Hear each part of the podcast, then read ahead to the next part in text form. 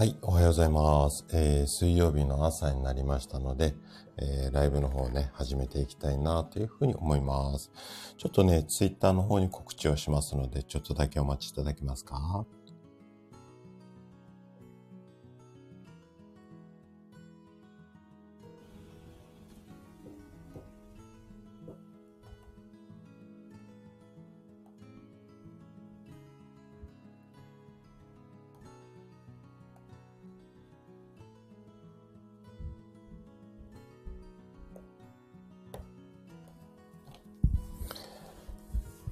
すいません。お待たせしました。それではね、ライブの方を始めていきたいなというふうに思います。今日のね、テーマはね、便秘についてのお話ですね。あのー便秘ね、結構悩んでる方多いと思いますので、ぜひね、このあたりをね、ゆっくりわかりやすく解説をしていきたいなというふうに思います。でね、えっと、まあ、今日もね、ちょっと雑談から、まあ、入っていこうかなと思います。あ、師匠おはようございます。来てくださってありがとうございます。今日はね、テーマ、便秘です。はい。あのー師匠も私もそんな男性はね、便秘に悩んでる方、あんまり多くないんですけれども、うん、女性、かなりね、お悩みが多いテーマかなと思いますので、このあたりを、まあ、つらつらと雑談もね、交えながらお話をしていこうかなというふうに思います。あのー昨日、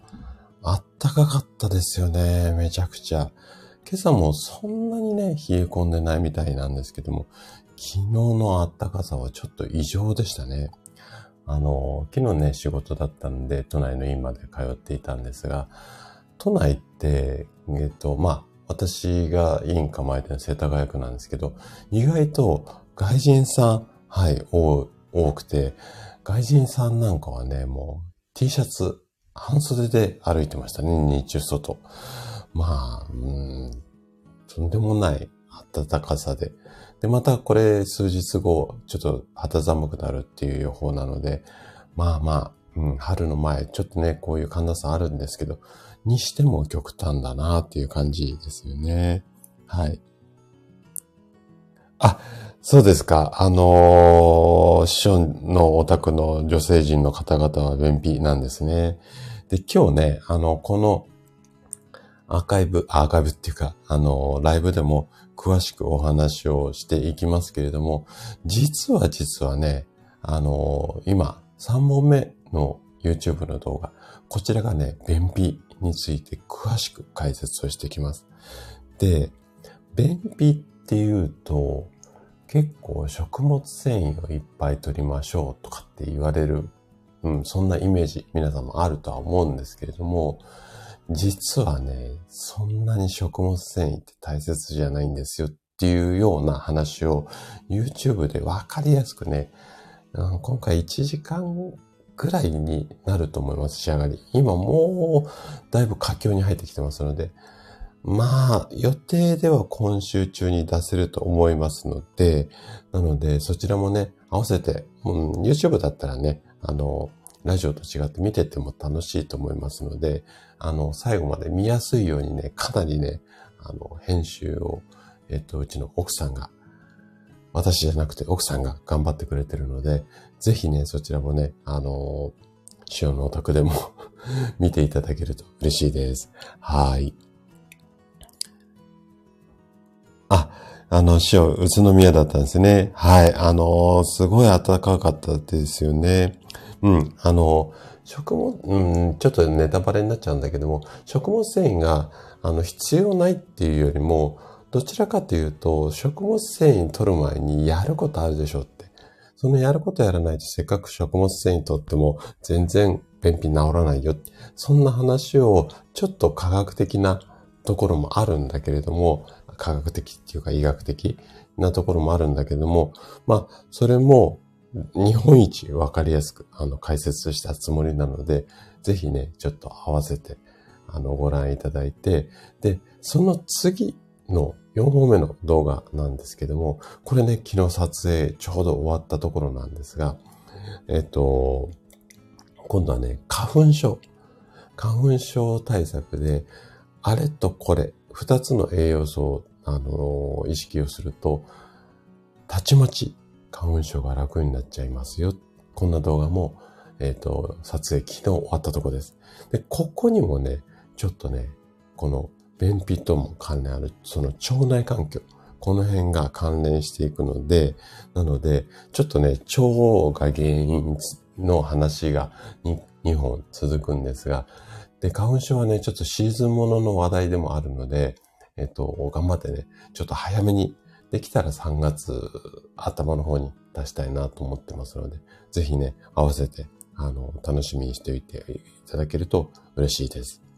はい。じゃあね、雑談これぐらいにして、早速ね、あの、便秘についてお話をしていこうかなというふうに思うんですが、あのー、本当にね、便秘悩んでる方多いです。で、便秘が続くとお腹が張って苦しかったり、まあ、おならが出たり、あとは、ちょっと腸内の環境とも関連があるので、皮膚がね、荒れてきたりとか、吹き出物が出たり、いろんなトラブルが発生します。で、えっと、昨日ね、ツイッターの方にちょっとツイートしたんですけども、うん、に、えっと、ビオフェルミンってあるじゃないですか。胃腸の、まあ、お薬っていうか。あそこのビオフェルミン製薬株式会社っていうところがあるんですが、こちらが10年ぐらい前かなえっと、取った、まあ、アンケート調査なんですけれども、これで日本人のね、えっと、確か5000人ぐらいにアンケート取ったんですけれども、特に20代から50代の女性の約40%の方。あれ10人中4人ですよね。かなり多い確率なんですが、40%の方が日常的な便秘に悩む。たまたま便秘じゃなくて日常的に便秘に悩む。それぐらい、こう、まあ、身近なものっていうか、あの、が便秘だと思うんですよね。で、便秘ね、穴取っていると結構ね、大きな病気に、うん、なっちゃうケースもあるので、まあその辺まで踏み込めるかどうか、ちょっとあれなんですけども、時間の関係でね、あの、話をしていきたいな、というふうに思います。じゃあね、早速ここから本題なんですが、そもそも便秘とはっていうところを話をしていこうかなというふうに思います。で、便秘って意外と医学の教科書で言うと定義づけって曖昧なんですよ。こうなったら、例えばね、排便が何日続かないと便秘、でも何日に一回出たら便秘じゃないとかこの辺って意外とこう、なんだろう、人によって、先生によって判断が分かれるところなんですが、一応ね、慢性便秘症診療ガイドラインっていうのがあります。これ2017年度版なんですけれども、ここでは便秘ってこんなものですよっていうような定義づけがされています。で、どんな定義かっていうと、本来、体外に排出すべき糞便を十分量かつ快適に排出できない状態を便秘というふうにしています。まあ、なんか、お役所チックっていうか教科書上ですよね。まあ、本来出なきゃいけないものがうまく出し切れない。あとは出ていても量が少ない状態。これが便秘ですよ。まあ、こんな考え方だと思うんですけれども。で、一般的に言われているのっていうのは、1日から、1日、あ、ごめんなさい。1日に1回から2回、まあ、便が出ると普通なんだけども、うーん、3日に1回でも、スルッと出れば便秘じゃない。このあたりが大体お医者さんの、まあ、共通見解かなというふうに思います。なので、まあ3日ぐらいまでは出ても出なくても便秘って言わないよっていうふうな感覚で思われている方が多いです。で、これポイントとなるのは結構何日に1回毎日出てますかとかっていうその頻度を、えっ、ー、と、なんていうのかな、気にする方が多いんですけどね。あの、一般の方っていうか。ただ、医学的に見ると、たとえ2日に1回もしくは3日に1回でも、スムーズに出ていれば、便秘じゃないよっていう判断だよ。ここら辺がね、結構大きなポイントだったりします。で、スムーズに出てるとか、スッキリ感があるからとか、この辺がね、ちょっとね、ニュアンスが個人差あるので難しいところなんですけども、まあまあまあ、量よりもすっきりするかとかスムーズに出ているか、この辺も便秘のまあ考え方のポイントとなりますよ。このあたりはね、ちょっと押さえておくべきポイントなのかなというふうに思います。はい。あ、ゆりえさんもおはようございます。来てくださってありがとうございます。今日はね、便秘についてね、ちょっと徹底解説をしています。で、一応ね、今度また今週中に頑張って出したいなと思ってるんだけども、便秘については、えっと、YouTube でもね、あの、もう、がっつり解説をしていきますので、そちらとこのライブ、合わせてね、ご覧いただけるといいかなというふうに思います。じゃあね、こっからちょっと便秘をね、もう少しね、あの、噛み砕いてっていうか、少し医学的なお話をね、あのー、していこうかなというふうに思います。はい。あ、ゆりさんね、もう学ぶっていうよりも、本当にね、YouTube なんかは最後まで見やすいように、かなりね、あのー、なんだろう、学校の勉強みたいじゃない風な作りに頑張って編集してますので、楽しんで見ていただけたら嬉しいかなというふうに思います。はい。じゃあ、これ便秘ね、ちょっといろんな種類があるので、えっとね、それをね、えー、っと、まあ、三つ、基本的には医学的には三つかな。で、おまけでもう一つっていうところですかね。で、名前だけまず言うと、一つ目が、弛緩性便秘っていう種類がある。で、次、痙攣性便秘。あとは、直腸性便秘。で、番外編として、気質性便秘。こんなね、まあ、3つプラス1みたいな種類があります。これね、簡単にどんな便秘かっていうお話をすると、まず、弛緩性の便秘。これ、緩む便秘。弛緩、あの、緩むってことですね。こういった便秘って書くんですけれども、例えば、まあ、この言葉あんまり好きじゃないんですが、加齢、年齢を重ねたことだとか、あとは運動不足、なんかで腹筋が弱くなったりとか、あとは便秘薬でちょっとね、出すことに注力する、ちょっと刺激が強い便秘薬なんかをガンガン飲んじゃこ、飲んじゃうことによって、えっと、腸のね、前動運動っていう動きがあるんですが、この前動運動が、あの、できないと、便がね、あの、便っていうか食べ物のカスとかが、ちょっと肛門の方までいかないので、こういった前動運動が低下して、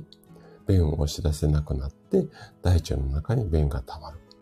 で、その結果、便から水、水分がなくなっていって、カチカチになって出づらくなる。これが弛緩性便秘っていうやつです。で、腸の前動運動っていうよりも、年齢とともっていう、年齢とともに腹筋が弱くなる。もしくは運動不足で腹筋が弱くなる。あとはお薬の影響でっていう、このあたりが、まあ、弛緩性便秘の大きなポイントかなというふうに思います。はい。あ、なおちゃん先生おはようございます。来てくださってありがとうございます。今日はね、便秘についてね、あれこれ詳しくね、解説をしていってるところです。今、便秘には3つぐらい種類がありそうですよっていうところの説明をしていたところです。はい。じゃあね、弛緩性にまあの反対ってわけではないんですが、今度ね、痙攣性の便秘っていうやつです。意外と最近増えてきているのが、この便秘なんじゃないのかなって、私の肌感覚ですけどね。私がデータ取ってるわけではないので、この弛緩性の便秘、めちゃくちゃ増えてると思います。ごめんなさい。弛緩性の便秘じゃない。痙攣性の便秘。じゃあ、この痙攣性の便秘ってどんなことかっていうと、痙攣なので、要はね、交感神経、これが優位になると、腸の動きっていうのは鈍くなるんですね。あの、副交感神経、要はリラックスしている時って腸はいっぱい動くんですよ。だから、夜寝ている時っていうのが一番リラックスしているので、に、あの、医学の教科書上。なので、夜寝ている間に腸がね、もこもこもこもこ動いて、で、朝すっきりとバって出す。これが一般的な流れです。はい。ただ、交感神経が優位になるような、いわゆるストレス的なものがあったりすると、さっき言った腸の前動運動ができなくなって、で、便秘になりやすいよっていうところですね。で、これ、便秘だけじゃなくて、最近これ、病名聞いたことあると思うんですが、過敏性腸症候群っていうような、まあ、お腹がキリキリ痛むみたいなところってこういった病気になるんですが、こういう感じですよね。で、基本的にはもう自律神経のバランスが崩れてしまって、腸が動かなくなって、便が硬くなって、うん、いわゆるうさぎの糞みたいな、あの、コロコロしたような便が出てくる。これが痙攣性便秘ですよね。はい。あ、職人さんおはようございます。来てくださってありがとうございます。今日ね、便秘についてね、徹底的に解説をしています。で、ちょっと、あの、これ YouTube の予告編ってわけでもないんですけれども、まあ今日のライブのね、テーマとはさせていただいたんですが、職人さんもご存知の通り、食物繊維を取ると便秘いいですよって言われるんですが、実は食物繊維ってそんなに大切じゃありませんよっていう動画をね、今作っている最中で、多分今週中には出せると思いますので、便秘の印象をね、この動画1本で180度変えますので、ぜひね、そちらも1時間ぐらいの動画になると思います、今回は。なので、楽しみに、あの、見といていただけるといいかなというふうに思います。はい。えーと、なおちゃん先生が、あ、ああ、今治ったんですね。あ、素晴らしい、素晴らしい。それは、すごいですね。もしかしたら、これね、患者さんでもね、多いパターンなんですけれども、結構、出産をすると便秘治るよっていう方、多いです。これ、多分、いろんな意味で今の、その、痙攣性の便秘とも関連あるかなと思うんだけども、自律神経のバランスとかホルモンバランスがかなり、あの、妊娠出産って大きく変わるので、このあたりで体質が、まあ、うん、妊娠って約1年がかりじゃないですか。なので1年かけて体質が変わるんじゃないのかななんていうふうに個人的には思います。はい。えっ、ー、と、あ、ゆきさんもおはようございます。来てくださってありがとうございます。今日はね、便秘についてお話をしていたところです。えっ、ー、と、あ、そうなんですね、職味さんは。はい、あの、食物繊維をから。で、あの、ちょっとね、YouTube のネタバレなんだけども、食物繊維が必要ないっていう話ではなくて、食物繊維取る前にやることあるでしょって。それやっとかないと食物繊維いくら取っても便秘治りませんよ。こんな話をね、ちょっと医学的かつ科学的な部分をすごく噛み砕いてわかりやすく解説しています。はい。なので、えっ、ー、と、こちらもね、ぜひ楽しみにしておいてください。おからもいいですよね。あのー、すごくいいと思うし、やっぱりね、豆腐、味噌、醤油あたりはもうね、日本人にはね、絶対外しちゃいけない食べ物かななんていうふうに思っています。はい。えっ、ー、と、ゆっきーさんが、毎日1回の排便の便秘と聞いたことがあるんですが、うん、あの、さっきね、冒頭にお話ししたんですけども、便秘の定義ってちょっと曖昧なんですけども、まず、頻度で考える便秘っていうところあります。で、頻度に関しては、えっ、ー、と、まあ、1日1回から2回出ると、まあ、いいでしょうっていうふうにはされてるんですが、そんなに頻度は重要じゃなくて、すっきり出てるか出ていないか。ここが、まあ、すっきりっていうかスムーズっていうか、要は、硬くなく、バナナ状の、まあ朝からごめんなさいなんだけども、バナナ状のものがスルッと出てる。要は、3日とか2日に1回でも、しっかりスルッといいのが出れば、便秘じゃない。このね、量の部分、量っていうか頻度の部分とスッキリ感、どっちも便秘の定義として当てはまりますよってことなんですよ。なので、えっ、ー、と、ゆきさんがおっしゃるように、毎日出ていても、うさぎの糞みたいな状態のコロコロを一生懸命、うーんって言ってるときは、これは便秘ってカウントっていうか、あの、判断されちゃうので、このスッキリ出ているかなっていうところも重要かなっていう感じですかね。はい。えー、っと、職味さんが、私も若い頃は便秘成立がありましたが、出産後に改善しました。うん。あのね、多いですね。こういった方。で、やっぱり、まあ、出産自体が、その、こう、いろんな意味でね、まあ、生理もね、止まって、で、また復活したりとか、あとはね、子宮とか、まあ、膀胱とか、まあ、腸の近くにあるものですよね。このあたり、あとは、まあ、胎盤だとか骨盤、この辺にすごく刺激があるので、なので、体質かなり変わる方が多いんじゃないのかな、なんていうふうに、あの、います。なので、まあ、うん、出産しといた方がいいとは言わないけれども、そこをきっかけに調子が良くなったって方非常に多いですよね。反対に調子が悪くなったっていう方も多いです。で、もう一つ大きな山が来るのが、女性はやっぱり閉経なんですよ。で、このタイミングは、かえって調子が良くなったって方は、もう本当にね、少ないです。かえって調子が悪くなったっていう方が多いので、このあたりもね、まあ、ちょっとね、あの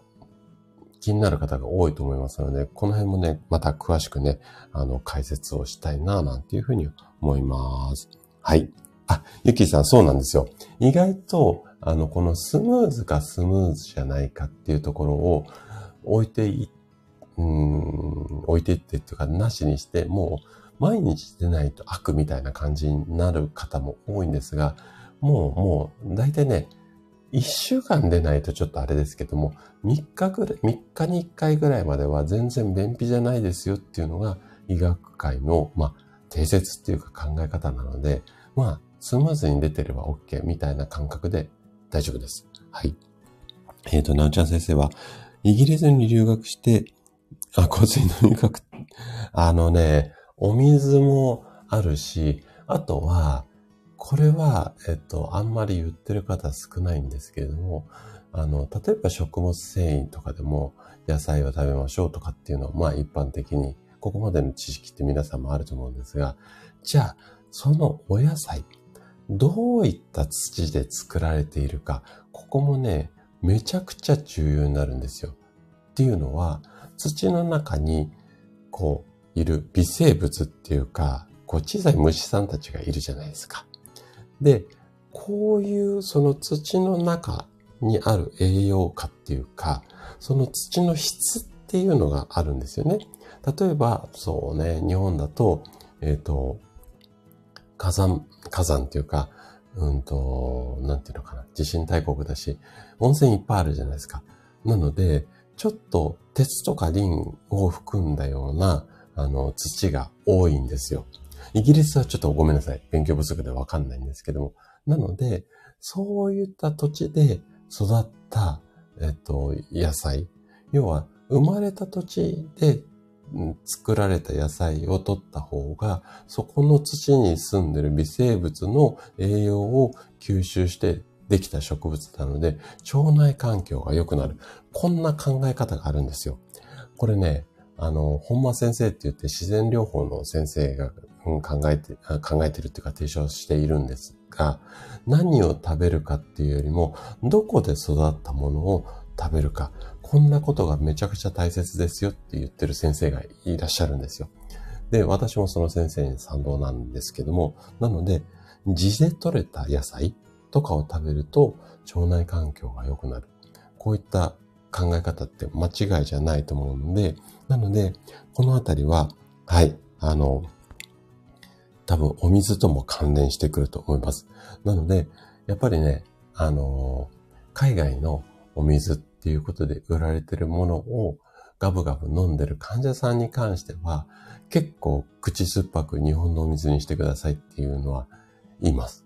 で、水道水を皆さんね、健康詳しい方、毛嫌いする方も多いんですけども、水道水も、あの、水道の蛇口にこうフィルターにつける、こう、あ、蛇口につけるこうフィルターみたいなのありますよね。ろ過するもの。あれでデータ上は結構ね、悪いもの、ろ過できたりします。とか、あとはうちはね、結構左右をもう常にね、うんと、ポット二つも三つもね、溜めておいてる家なんですけども、沸騰させると水道水も全然悪いものじゃないので、あんまりね、ミネラルウォーター的なものに固執しなくてもいいと思います。それよりも、あのー、なんていうのかな。やっぱり日本のお水を飲むっていうか、そういったものを、えっ、と、常に飲んでいく。こんな考え方がいいかなって個人的には、はい、思います。はい。もう、はい、もう職味さんね、おっしゃる通りなんですよ。やっぱり、もう究極は自分の自宅の前の庭、畑で採れたものを朝手で摘んで、それをあんまり洗わずに土ついたまま、虫ついたまま食べるじゃないけども、そのぐらいの勢いの方がいいと思います。で、お魚に関しても、やっぱり、例えばね、私は将来的に熱海とか伊豆とかに住みたいなと思ってるんだけども、そういった近隣の、うんと、海で採れたお魚を食べた方がいいっていうふうには考えています。なので、まあ、究極は自給自足ができるのが一番いいんだけれども、足りない部分はできるだけ自分が住んでるところの近いものを食べていくっていうのがおそらくね、腸内環境にはいいんじゃないのかなと。ここはね、まあ、まあ、間違いない事実かなというふうに思います。はい。で、腸内の環境を良くすると、もう病気や不調のもう8割9割は、ほぼほぼね、治りやすいペースができるので、まあ、この辺のね、腸内環境、今ね、腸活、間違った腸活がね、横行しすぎてるので、この辺もね、また深掘りしていこうかなというふうに思います。はい。やっぱりちょっと脱線しましたね。はい。じゃあね、もう一個。えっ、ー、とね、えー、弛緩性と痙攣性の便秘って紹介したんですが、もう一個、直腸性便秘ってやつがあるんですよ。これ、ちょっとやばいやつなんですが、直腸ってなんとなくわかりますかね場所。わかんなければ、ちょっとね、ごめんなさい。ラジオなので口で説明するのなかなか難しいの。で、直腸、垂直の直に胃腸の腸、直腸っていう風に書くんですが、要は肛門に近い部分なんですけども、このね、直腸の部分まで便、要は、まあ、あの、食べ物のカスとかが行ったとしても、トイレ行きたいよっていう、要は排便のサインが体の中で起こらないで、直腸の部分に便が停滞してしまう。これが直腸性便秘なんですよね。で、これね、高齢者とか寝たきりの人、要は動いてないからっていう説もあるんだけど、これはっきり分かってないんですが、この辺はちょっと年齢重ねてからの方に多く発生するので、この直腸性便秘も覚えておいた方がいいと思います。はい。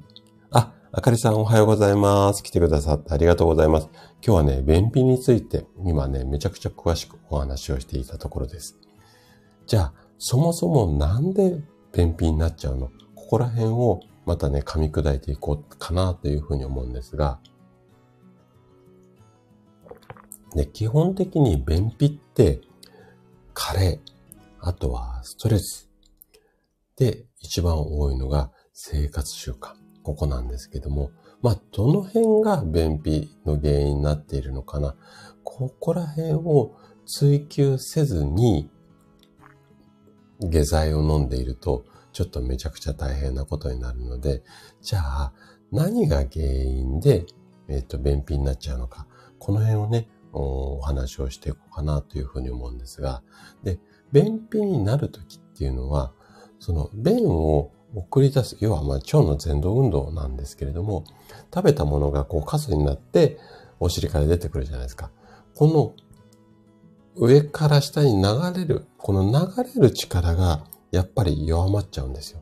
じゃあ、なんでその力弱まっちゃうのっていうところが、その便秘の原因になってくるんですが、まず一つ目が、一番大きい。最近これが一番多いんじゃないのかな、なんていうふうに思うんですが、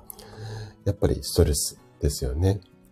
で、腸ってめちゃくちゃね、自律神経と大きく関連します。なので、自律神経のバランスが悪いと、腸の動きっていうのが弱くなります。で、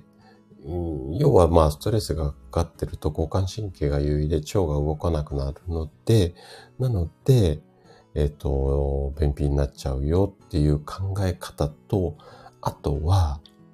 ストレスで下痢になっちゃう場合もありますよね。で今度はこれね、あのー腸が過敏になるんですよね。自律神経が乱れると。そうすると、腸内細菌って言って、善玉菌だ、悪玉菌だ、日和見菌だ、まあ、菌さんたちがいるんだけども、この中で悪玉菌がめちゃくちゃ増えて、これが原因で、まあ、便秘になったり、ストレス、あ、ごめんなさい、便秘になったり、下痢になったりしていきますよ。まあ、このあたりですかね。まず一つ、ストレスはめちゃくちゃ便秘と大きく関係がありますよということです。はい。あ、師匠いってらっしゃい。あの、今日も頑張ってください。で、二つ目。二つ目が、これ、意外とね、女性に多いと思います。まず、トイレ我慢するってことです。はい。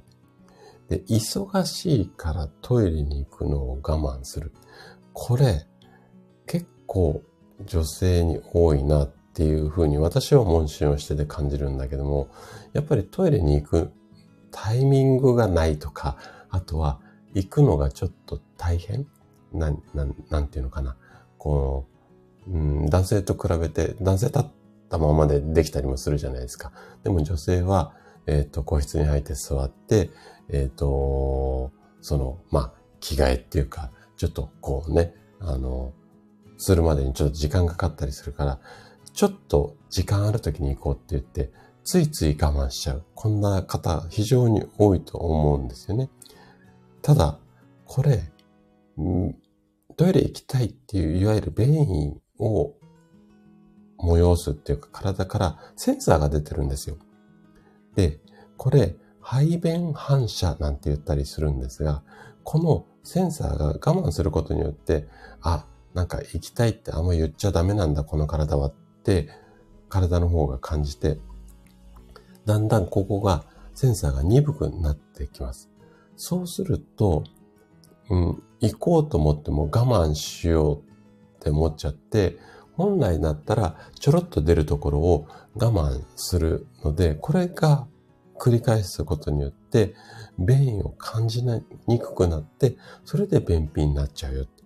これはね、意外と隠れキャラなので、覚えておいた方がいい、あのー、便秘の原因かなっていうふうに思います。はい。で、最後、三つ目。三つ目の原因とすると、やっぱりね、運動不足ですね。これはさっきお話しした通り、腹筋がなよっちくなっちゃうと、やっぱり、うんと、便をね、押し出す力っていうのも弱くなります。なので、やっぱ運動しましょうっていうことなんですけども、ここで言う運動っていうのは、いわゆるね、あのインナーマッスルっていうか、体の内側を鍛えるような運動をやってもらいたいので、どちらかというと筋トレよりも有酸素運動的な、あの、ゆっくり長く続けられるものがいいかなっていうふうに思います。なので、やっぱり一番おすすめは、お水を持って、えっ、と、ウォーキング。このあたりがね、うん、まあ、便秘だったら本当にね、毎日歩く習慣とか、あとはもう歩くのめんどくさかったら着替えなきゃいけないので、外に出なきゃいけないので、もうね、部屋の中でラジオ体操でもいい。ラジオ体操だったら、第1だけとか第2だけとかだったら、まあ、5分ぐらいで終わるじゃないですか。こんな習慣だけでもね、多分全然変わってくると思うので、騙されたと思って、まあ、1週間はちょっと短すぎるかな、運動だけだと。1ヶ月ぐらい続けると、意外とね、あの、変なね、腸マッサージとかするよりも全然いいと思います。はい。じゃあね、こんな便秘の原因がありますよっていうところですね。じゃあね、さっきね、善玉菌だ、悪玉菌だとかっていう話をしたので、じゃあそもそも便って意外と知られてないんだけども、どんなものからできているのっていうことですね。で、この話をするとね、患者さんはね、え、先生、た、食べたものじゃないのっていうふうに言われることが多いんだけども、あくまでね、健康な人の場合っていう例でいきますけども、便の約80%ってお水でできてます。お水。水分なんですよ。もうね、便の半分以上、もう10分の8、うん、ほぼほぼ全てですね、はお水でできてます。で、残りの20%、これ何でできているかっていうと、この20%のうちの3分の1、これが皆さんが思う便の元である食べたカスなんですよね。食べ物のカスです。食べ物が出てくるっていうのは、便全体のうちの約2割のうちの3分の1なんですよ。食べ物のカスってたったこれだけなんですよ。はい。じゃあ、この20%のうちの残りの3分の1、3分の1って何かなっていうところなんですけども、まず食べ物のカスが3分の1でしょで、次の3分の1が腸内細菌です。これ生きてるやつね。生きた腸内細菌。で、残りの3分の1が腸の粘膜っていうところがあるんだけども、ここが剥がれ落ちたものなんですよ。なので、まず80%がお水で、20%が食べ物のカスだったり、腸内細菌だったりとか、まあ、腸の中のまあ残骸物みたいなものなんですよね。はい。これ意外な視点だと思いません？うん。全部カスク、カスだと思ったら意外と違うんですよ。で、このあたりはね、また YouTube で詳しくお話はします。で、この中でちょっと大切なのは、ちょっと待ってくださいね。あ、ハチさんおはようございます。来てくださってありがとうございます。はい。あの、もう全然モグリンチョで OK なのでで、今日ね、便秘についてね、詳しくお話をしているので、まあ、前半とかもね、結構わかりやすいと思いますので、もし、あの、便秘悩んでいるようであれば、アーカイブも含めてね、楽しんでいただければというふうに思います。はい。じゃあちょっと話戻すね。で、今の80%がお水で残りの20%がカスとか腸内細菌だよっていうところまでお話ししたんですが、ここで大切になってくるのは、便の中に含まれる腸内細菌なんですよ。で、ここね、ちょっとイメージ湧きづらいかもしれないんですけれども、うん、ちょっとね、朝からごめんなさいね、便秘の話だから便の話しちゃうんだけども、たったね、1ムの便の中に約1兆個もの腸内細菌が含まれているっていうふうに言われています。でよくね、腸内環境を良くしましょうっていうふうに便秘の時言われるんですが、これは腸内環境を作る腸内細菌が、まあ、体の中で大きく関係しているからなんですよね。で、この腸内細菌っていうのがさっきから出てきている通り、善玉、悪玉、あとはどっちつかずの日和見菌っていう、この3種類に分けられていて、この健康的な人、あとは便秘じゃない人っていうのは、この善悪日和見、奴らのバランスがいいんですよ。はい。で、この辺の、じゃあなんでバランスが良いと、いい便が出るのかっていうところは、ちょっと、うんと、こう、今日は、うん、お話やめときます。時間がかかってしまうので。なんだけども、割合で言うと、全部合わせて、善玉、悪玉、日和見、全部合わせて100%、10割だとすると、どんな割合でがいいと思います？これね、70%、7割は日和見組んで OK なんです。で、残りの3のうち2が善で1が悪。だから善2、悪1、日和見7。みたいな感じで、で、このどっちつかずの日和見菌をどちらかっていうと善玉菌よりにしてあげる。こんなバランス感覚が一番いいっていうふうに言われています。はい。で、えっと、で、基本は善に悪1を覚えておいていただければいいと思うんですが、で、まあ、善玉菌と悪玉菌のね、あの、詳しい、こう、働きはちょっと置いといて、まあ、善がいいやつで、悪が悪いやつってなんとなくイメージ湧くと思うんじゃないですか。で、善が2で悪が1。こうやって善玉が優勢の時っていうのは、このどっちつかずの日和見くんたちは、基本的には善玉に味方をします。だから腸内環境がいい状態がキープできます。反対に、2対1が悪が2で善が1になったとすると、今度はこのどっちつかずの日和見が悪がいっぱいいるので、悪の方にね、加担するっていうか、寄るんですよ。そうすると悪悪だらけになっちゃって腸内環境が悪、悪化してしまう。この辺が一番大きなポイントかななんていうふうに思います。はい。大丈夫そうですかね。じゃあ、これも踏まえて、これも踏まえて、もし、あの、便秘でなっちゃった。じゃあどうやって改善をしていけばいいのかなっていうところをね、最後にお話をしていこうかなっていうふうに思うんですが、えー、っと、あ、ハンサムユーさん。はい、おはようございます。来てくださってありがとうございます。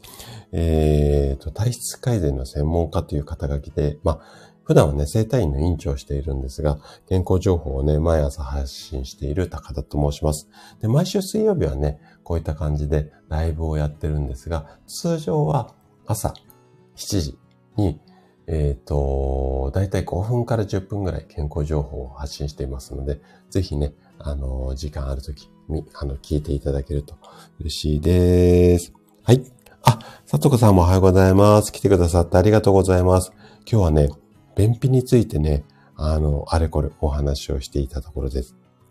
で、今、便秘の仕組みだとか原因、種類、このあたりをお話しして、で、最後、ここからは便秘の改善方法っていうところをお話ししていく。ちょうどそんなタイミングです。じゃあ、どんなことをしてね、便秘を解消していくのかっていうところなんですけれども、基本的には3つ考え方がいいかなというふうに思い、考え方がいいかなっていうか、えっ、と、直し方があります。で、まず一つは、運動しましょうっていうことです。で、さっき言った、まあ、えっ、と、有酸素運動っていうのもいいんだけれども、やっぱり腹筋弱い方っていうのが結構多いです。特に、まあ30代、40代以降の方は腹筋かなり、あの弱くなってるので、できたらね、腹筋をやってもらいたいんですけども、いきなり腹筋やれって言ってもなかなか難しいと思うので、なので、ちょっとね、口で説明するの少しイメージ湧きづらかったらごめんなさいなんですけれども、ちょっとだけ腹筋っていう感じでやってもらうといいかなというふうに思います。まず、あの、腹筋の姿勢、仰向けに寝てもらって、膝を軽く曲げて、えっ、ー、と、寝た状態になります。こっから手を後ろにで組んで、そっから腹筋だとガバってこう膝の方まで顔がつくまで起き上がるじゃないですか。これやっぱ起き上がれない方、女性とかも、ね、含めてね、難しいと思うので、なので、この仰向けで天井を見て手頭の後ろにあるじゃないですか。こっから目元だけっていうか頭をちょっとね、起き上がらして、頭だけ、こう、ちょっと、膝の方向くっていうか、もう首だけ腹筋みたいな、こんなイメージです。はい。で、これだけでも腹筋弱い方は効きますので、で、これを1日、まあ、5回から10回ぐらいを1セットとして、まあ、適度にやっていくといいかなというふうに思います。これなら、朝ベッドの中でもできると思いますので、とか、あとね、テレビ見ながらとかでもできると思うので、こんな感じでね、まずはちょい腹筋みたいなのをやってもらって、で、慣れてきたらだんだんだんだん、あの、通常の腹筋っていうか、がっつり腹筋に、あの、変えていくといいんじゃないのかなっていうふうに思います。で、あとは、まあ、お腹周りマッサージとかも、えっと、いいっていうふうに言われているんだけども、私はどっちかっていうと腹筋押し派ですね。で、お腹のマッサージって力加減がね、すごく難しいんですよ。で、お腹って言っても人によってね、お腹の上の方を押す人もいれば、下の方を押す人もいて、でも腸って お腹の皆さんが思うお腹の上の方から下の方までずっとあるんですよ。で、どこの部分に便が溜まってるかによっても、このマッサージで効果が出る場所っていうのがちょっと変わってきます。で、それ押しても多分わかんないと思うんですよ。体マッサージし慣れてない人は。私は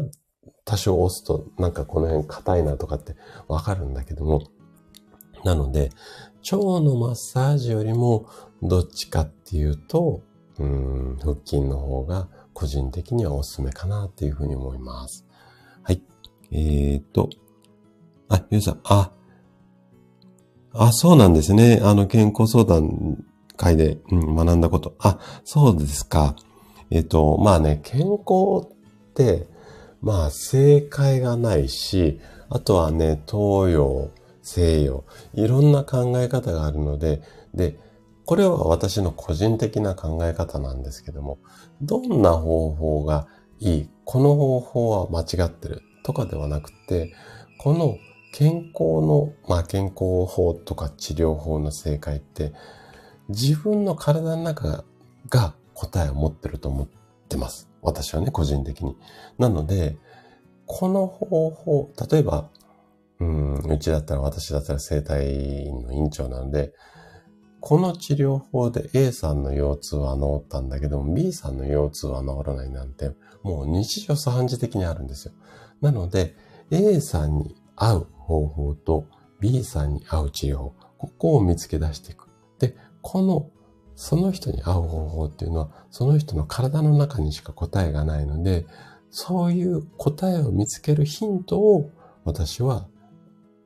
通常の配信とか、こういうライブとかで、まあ YouTube も含めてなんだけども、やっていこうかな。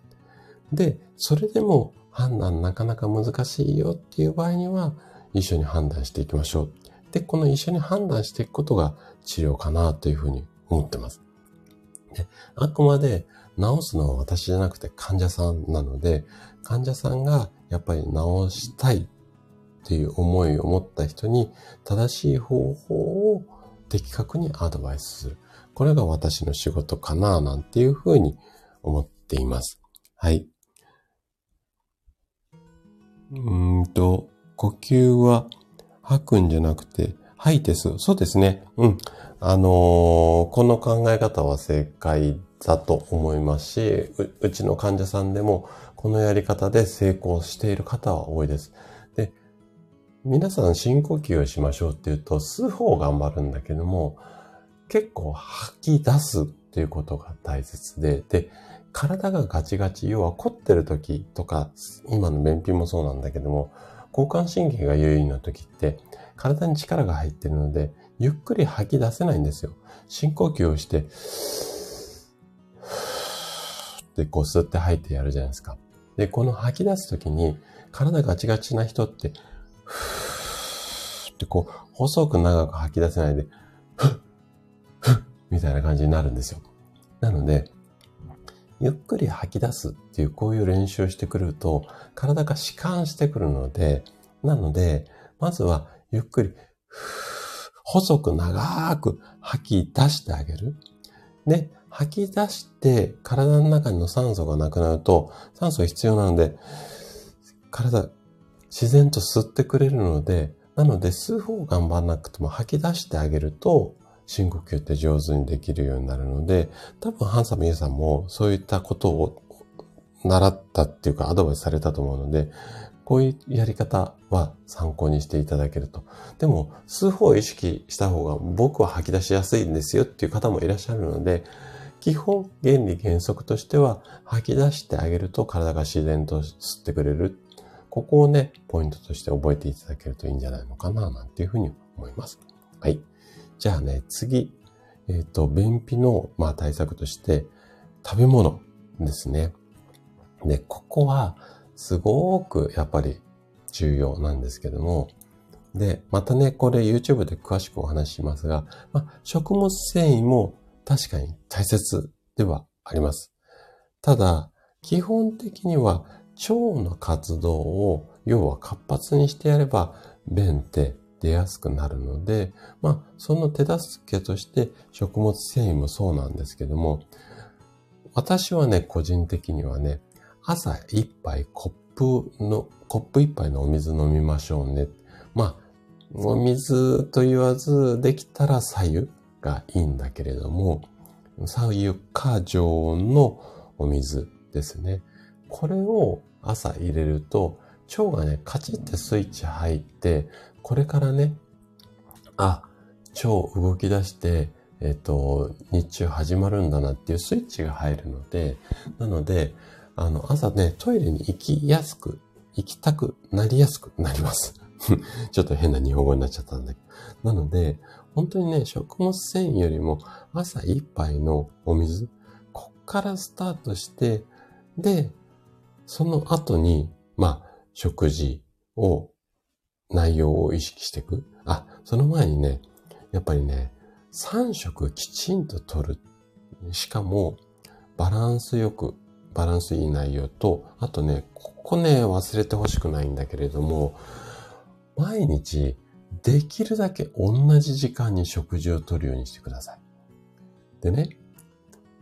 なかなかちょっとお仕事お忙しい方は難しいと思うんだけど、要は何が言いたいかっていうと、同じ時間に食べ物が入ってトイレに行くみたいな習慣が体に身についてくると、やっぱり、あ、この時間は食べ物入ってくるから腸で消化をして、で、えっと、排便をに促さなきゃいけないんだなって体の方でね、リズムができるようになってくるんですよ。そうすると、やっぱお通じ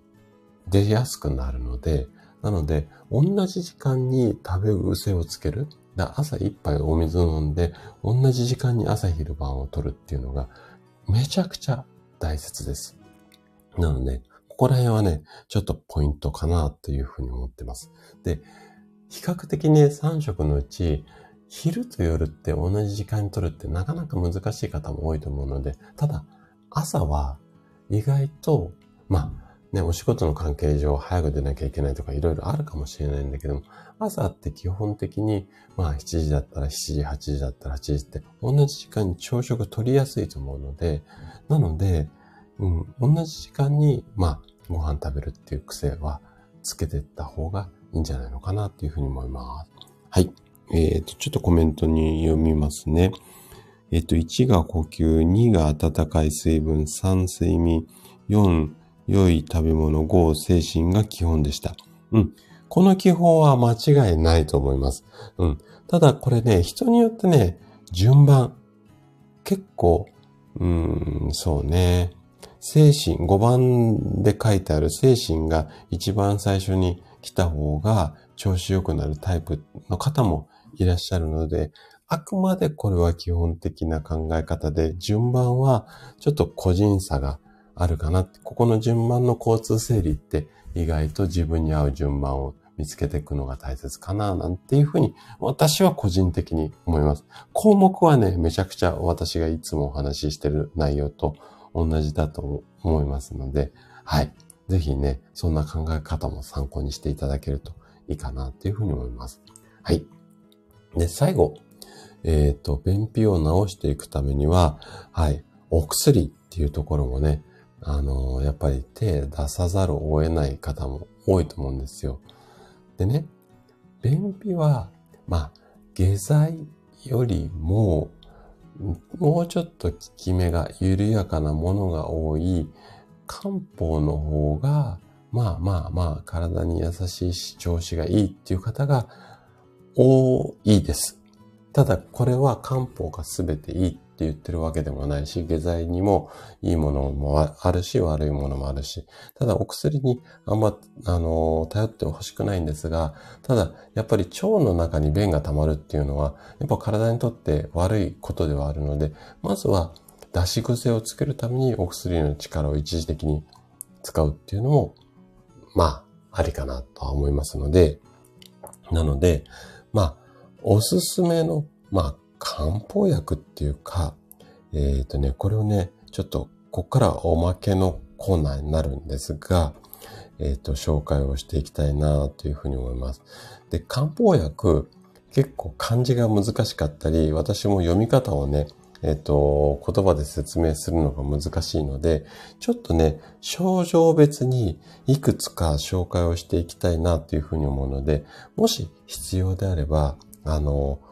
メモ、漢方薬ね、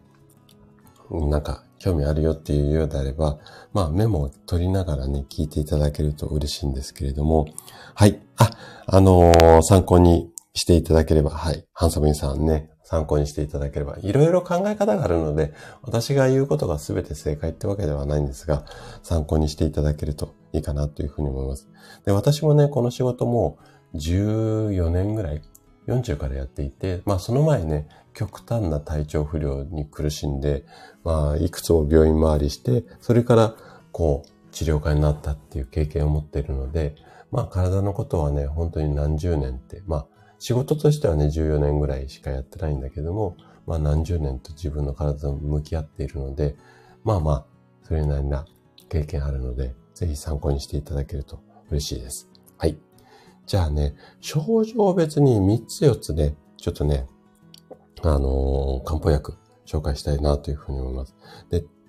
できるだけ多分、うんと、大きいドラッグストアさんでも置いてそうなもの、一応 Amazon に全部乗っかっていたので、えっ、ー、と、そのあたりをね、中心に紹介をしていこうかなというふうに思うんですが、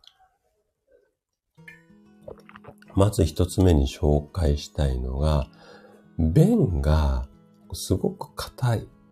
その、そういった、こう、便秘で困っている方。この方には、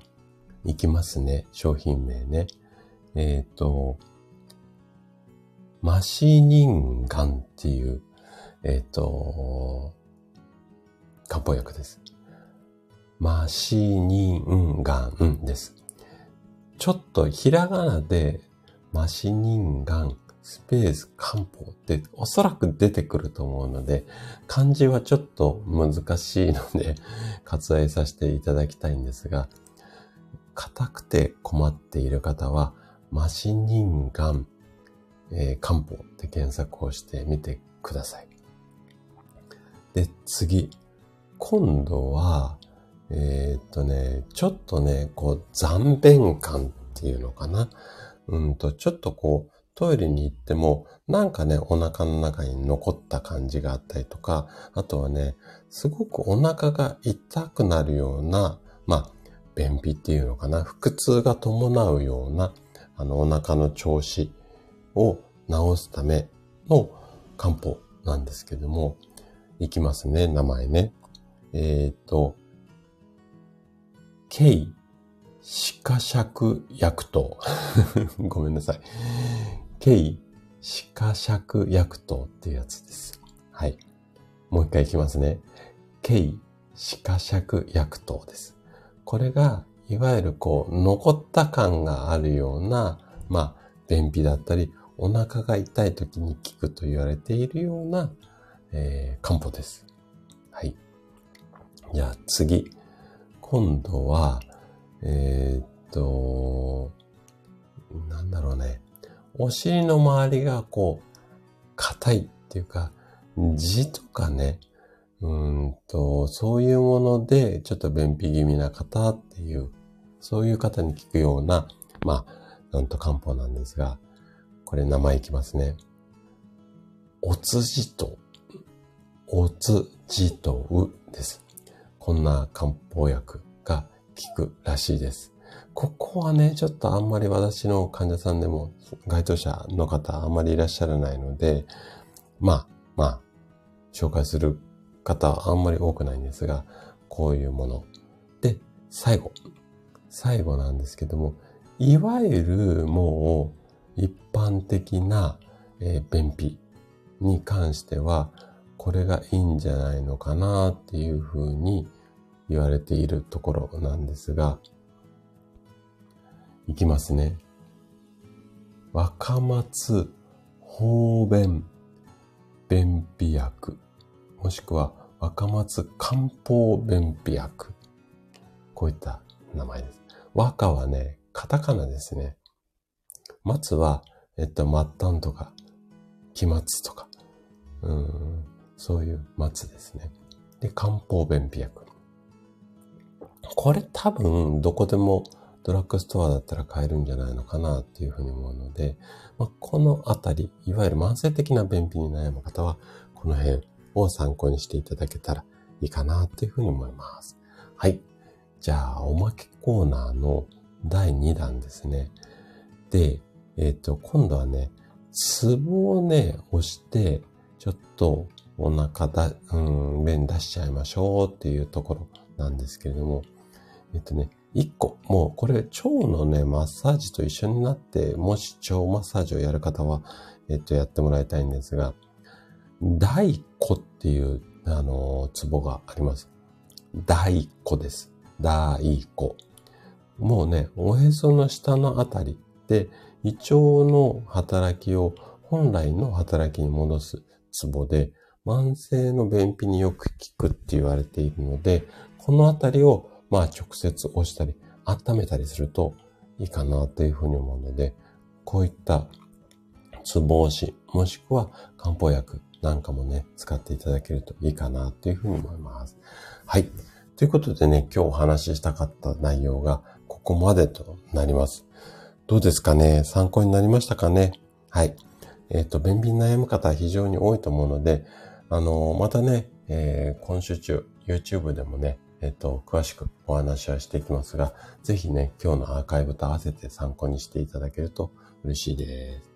はい。ということでね、今日はね、ぼちぼち終了にしていきたいなというふうに思うんですが、あと、なんか、こう、うん、ライブでね、こんなことについて話してもらいたいとか、リクエストとかありましたら、ぜひね、コメント、もしくはレターの方で、えっ、ー、と、リクエストいただけたら、できる限りね、あの、対応していきたいと思いますので、もし何か知りたいよっていうのはありましたら、ぜひぜひ教えてください。はい。ということでね、今日はぼちぼち終了にしたいと思います。はい。来てくださった皆さんありがとうございます。またね、来週もライブをやっていきたいなというふうに思いますので、はい。あの、お時間あったら、えー、来ていただけると嬉しいです。はい。ということで、今日はぼちぼち終わりにしたいと思います。ありがとうございました。失礼します。はい。職務さんありがとうございました。明日ライブお邪魔します。はい。失礼します。